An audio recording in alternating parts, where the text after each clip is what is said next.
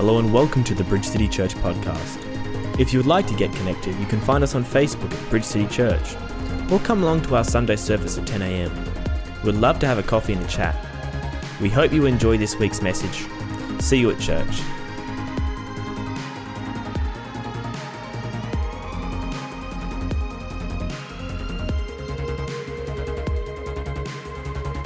Okay, well, good morning to everybody. Hope you all had a great Christmas. And um, at Christmas time, Christmas Day, we're remembering the birth of our Lord and our Saviour Jesus. And um, today, I just want to move on from that. That um, why do Christians believe in Jesus as their Lord and their Saviour? So, Ernest Hemingway once wrote a story that was set in Spain, in which a father and a son had a falling out with each other. And uh, the boy ran away to Madrid, and uh, so the father disowned him in disgust and said he didn't want anything more to do with him. Years later, the father realised that he'd been too harsh and how much he missed his son. So he wanted to put things right and to see his son again. So he put an ad in the Madrid newspaper. It said, Paco, meet me at the Hotel Montana at noon on Tuesday. All is forgiven, Papa. But Paco is a common name in Spain, and when the father turned up the hotel at noon on Tuesday, hoping that his son would be there, he had to force his way through a crowd of young men, all waiting outside the hotel, all named Paco, and all longing to be reconciled with their Father. All of mankind has a need to be reconciled with God, our Heavenly Father. The problem is those who have any basic understanding of Christianity, and I mean basic, uh, perhaps picked up through Sunday school or um, even school, um, believe that we are sinners and we can't possibly be acceptable to God. And of course, that's wrong, unfortunately. Shame and guilt are two self conscious emotions that we all face at some time or other in our lives. Guilt in a relationship is like a wedge, you know, like a wedge that's used to split open a block of wood. If it's not removed, it will force the two halves of the wood apart. And guilt in our lives and in a relationship is like a, this, uh, a wedge, it splits the, the relationship apart. And when we get into the situation, we need relief, right? We need forgiveness. Forgiveness and being forgiven can have major impacts on our lives. If you Google forgiving, you'll find a huge list of benefits derived from forgiving others. This list includes lower blood pressure, stronger immune system, improved mental health, healthier relationships, uh, better heart health. The, the list just goes on. Sounds impressive, doesn't it? But when I looked for advantages of being forgiven, I found that this was a subject that psychologists stayed away from. And while they could discuss shame and guilt at great length, their only solution seemed to be that with the right mindset, you could get rid of shame and guilt slowly over time using patience and gentleness. And I guess for most people, this seems impossible. And it's here that we as Christians have a head start because we have a God who has made a way for us to be forgiven for the sins that we've committed before Him. And He's washed away our shame and our guilt. And we can stand before Him forgiven.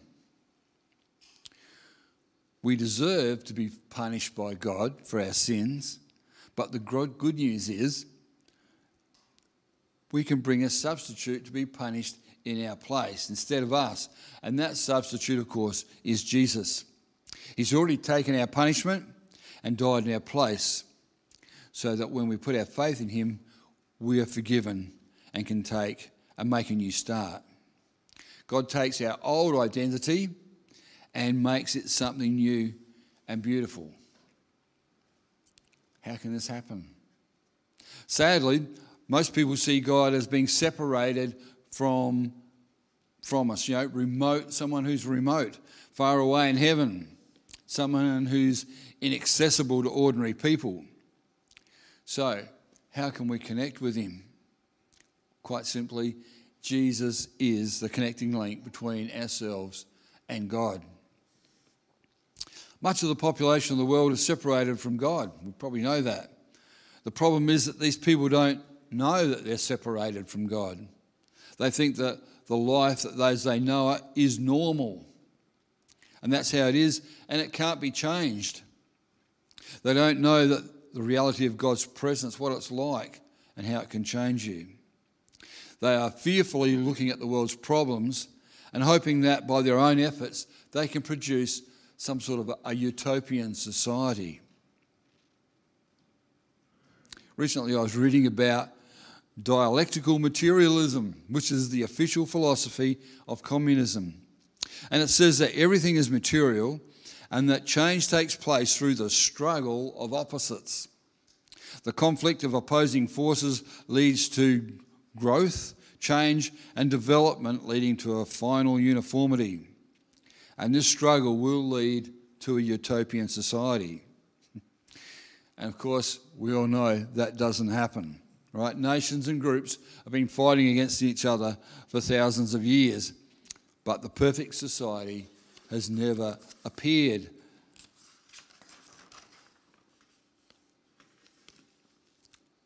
Beset with the world's problems that we don't seem to, to they don't seem to go away, Many people are asking themselves, well, what's the purpose of life? Well, we do have a purpose, and it's tied into God's purpose for our lives. When we become Christians, we become part of God's family and we begin to reflect the values of God's family. As a young man, I know I've told this story a few times before. As a young man, I remember two of my workmates having a conversation about raising children. And one of them said, No matter how hard you try, your children always turn out just like yourself. And I've always remembered that. And look, broadly speaking, I think that's true. Children usually take on some of the attitudes and mannerisms of their parents. So it shouldn't really surprise us that once we're part of God's family, we will begin to reflect some of God's wonderful nature. First John chapter 4, verse 8 tells us, Whoever does not love does not know God, because God is love. God is the very essence of love and is totally unselfish. The first person who's mentioned in the Bible is named Adam. And uh, he was made in the image of God and had the potential to be like God in character if he'd chosen to do so. But unfortunately, as we know, he made a bad choice. Instead of choosing to keep close to God and letting God's nature rub off onto him, Adam chose what he thought would be a shortcut to being like God. He chose to listen to the devil, and at his urging, Adam ate from the tree of the knowledge of good and evil. Genesis 3, verses 1 to 7 tell us now the serpent was more crafty than any of the wild animals that the Lord God had made. He said to the woman, Did God really say you must not eat of the tree of sorry, of any tree in the garden? And the woman said to the serpent, We may eat fruit from the trees of the garden, but God did say you must not eat them, eat from it. Get it right in a minute. You must not eat from the tree that's in the middle of the garden, and you must not touch it, or you will die you will certainly you will not certainly die the serpent said to the woman for god knows that when you eat from it your eyes will be opened and you will be like god knowing good from evil. When the woman saw that fruit was good for food and pleasing to the eye and also desirable for gaining wisdom she took some and ate it. And she also gave it to her husband who was with her and he ate it. Then the eyes of both of them were opened, and they realized that they were naked. So they screwed fig leaves together, sewed fig leaves together, and made coverings for themselves. Now, obviously, we all make changes, sorry, make choices in our lives, and some of those choices will change the reality of life as we know it. The choice that Adam and Eve made didn't just change the reality of life as they knew it, but it changed the reality of life and the pattern of life for all the generations that have followed since then. Ever since that time, mankind has been separated from God and the purpose that He had planned for them. So they've become separated from God, but they've also become separated from the plan that God had for them. God's plan for us included being in a joyful family, relationship with Him, and use our gift of free will to rule the earth. Our relationship with God is restored when we accept Jesus as our Lord and Saviour. Being part of a family, of course, usually comes with privileges. For example, you get to borrow stuff from your parents or your siblings. When times are tough, your family will stand by you and help you out. The same situation applies in God's family. We can look out for each other in practical matters, and that includes praying for each other, and in particular for those who have needs, because God hears our prayers. Being part of God's family comes with privileges. Firstly, we know that we're in a good relationship with God. So there's no need to worry or fear. Remember, remember when you were a child that perhaps there were times when you disobeyed your parents or you broke something that you weren't supposed to be touching. How did you feel?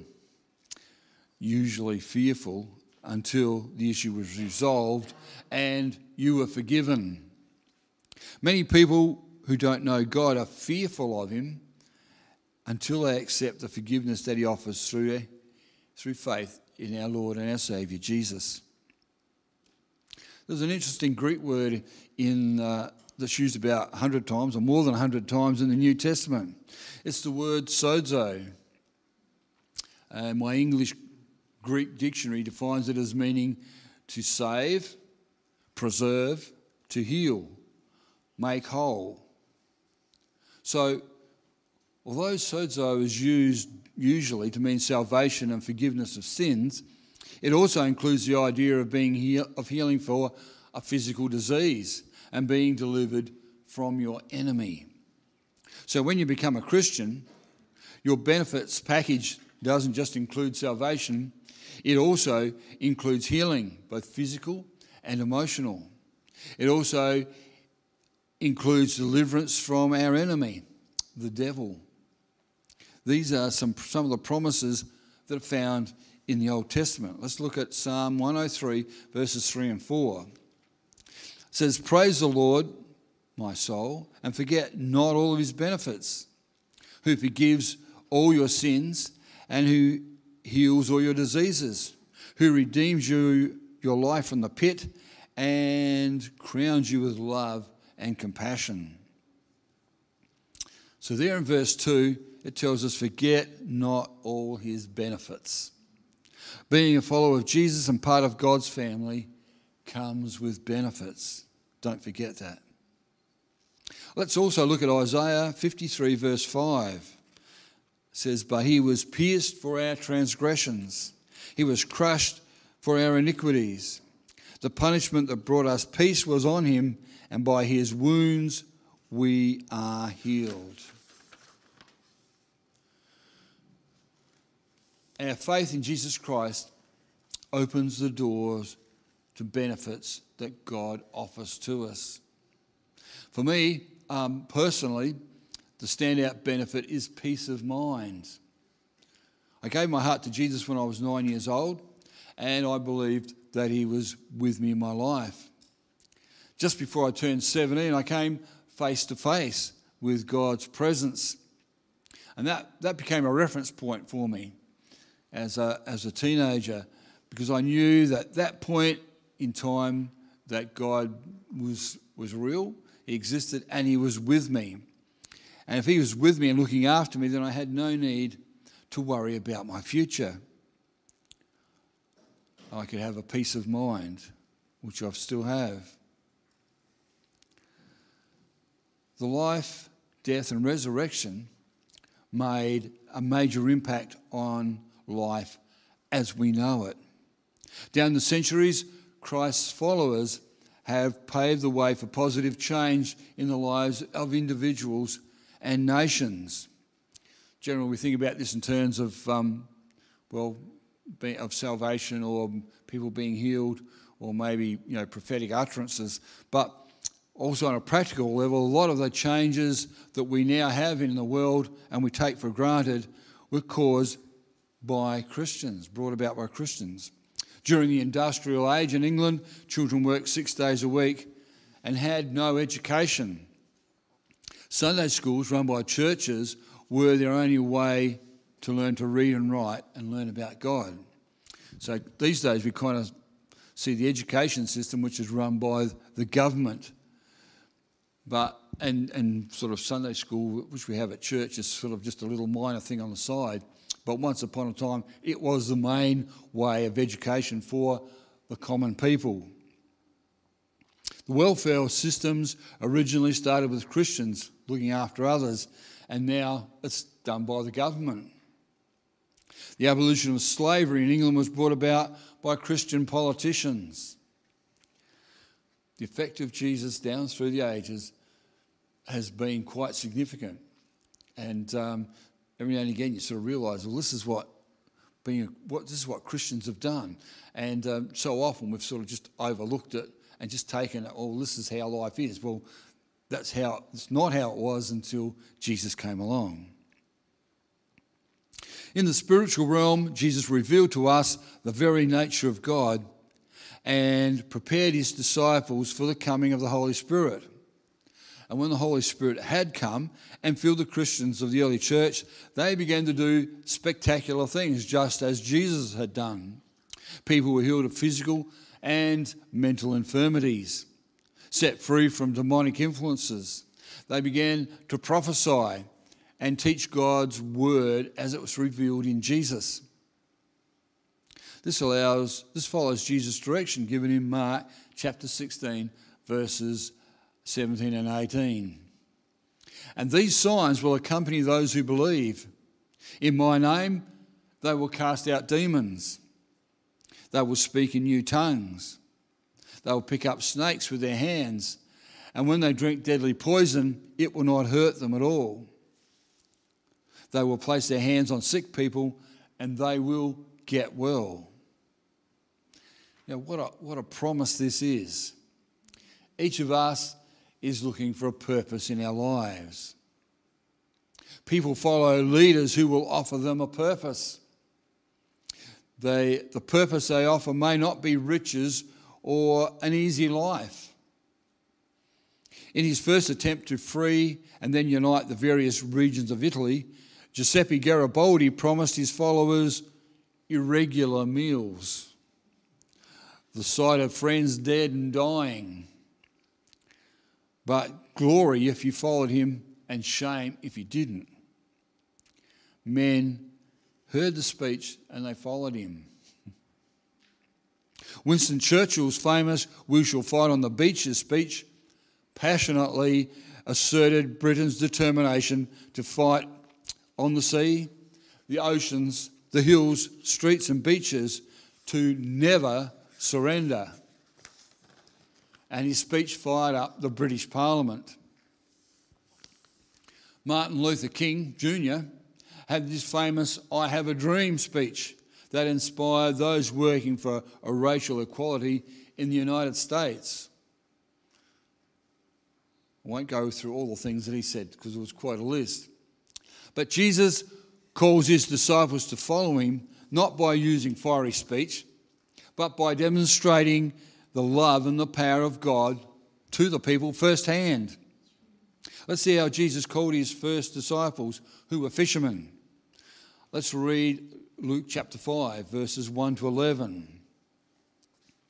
One day, as Jesus was standing by the lake of Gennesaret, that's the lake of Galilee, the people were crowding around him and listening to the word of God. He saw at the water's edge two boats left there by the fishermen who were washing their nets. He got into one of the boats, the one belonging to Simon, and asked him to put out a little from the shore. Then he sat down and taught the people from the boat.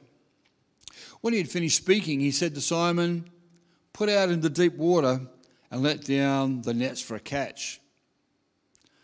Simon answered, Master, we've worked hard all night and haven't caught anything. But because you say so, I will let down the nets. And when they had done so, they caught such a large number of fish in there that their nets began to break. So they signaled to their partners in the other boat to come and help them. And they came and filled both boats so full that they began to sink. When Simon Peter saw this, he fell to Jesus, fell at Jesus' knees and said, Go away from me, Lord. I'm a sinful man. For he and his companions were astonished at the catch of fish they had taken. And so were James and John, the sons of Zebedee, Simon's partners. Then Jesus said to Simon, Don't be afraid. From now on, you will fish for people. So they pulled their boats up on shore, left everything, and followed him.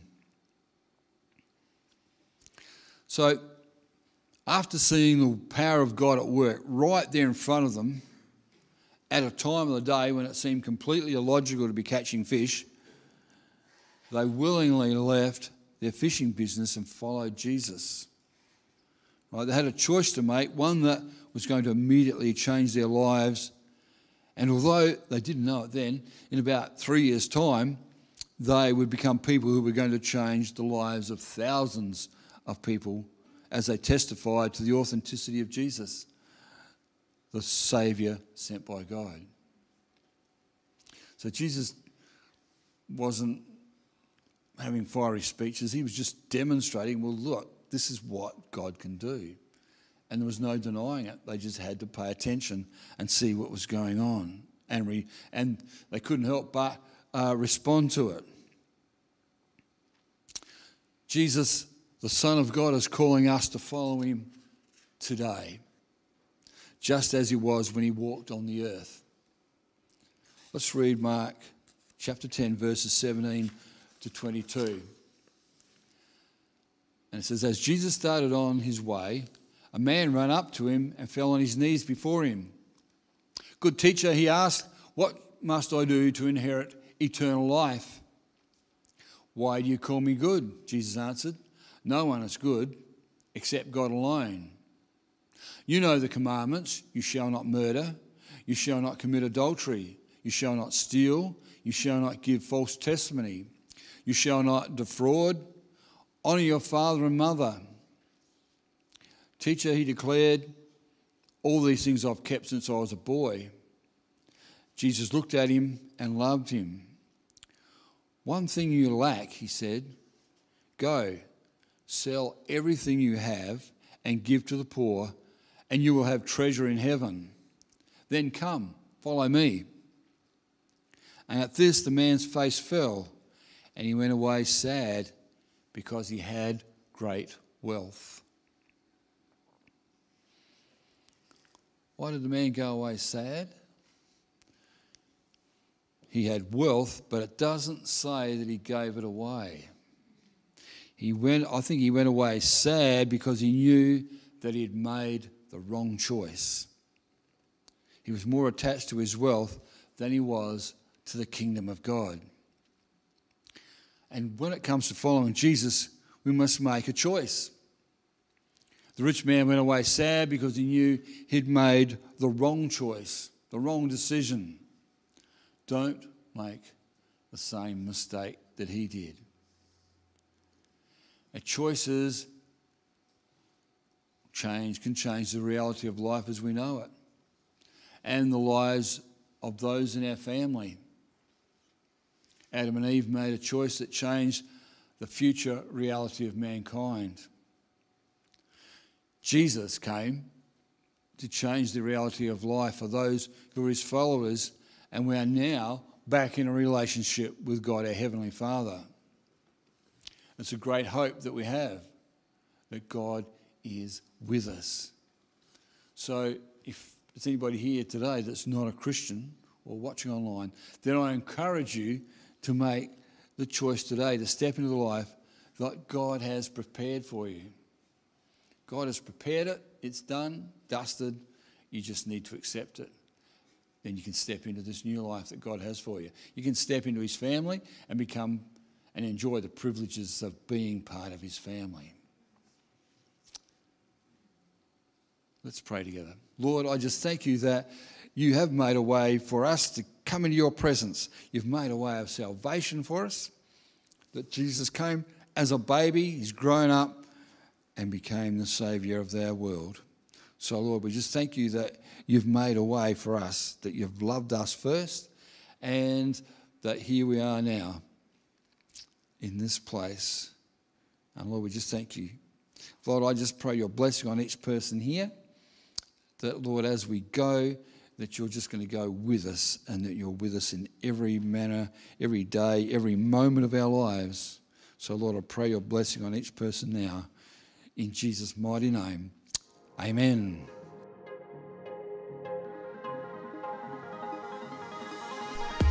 Thanks for listening to this week's message. If you enjoyed today's podcast, make sure you subscribe to stay up to date with all our latest sermons.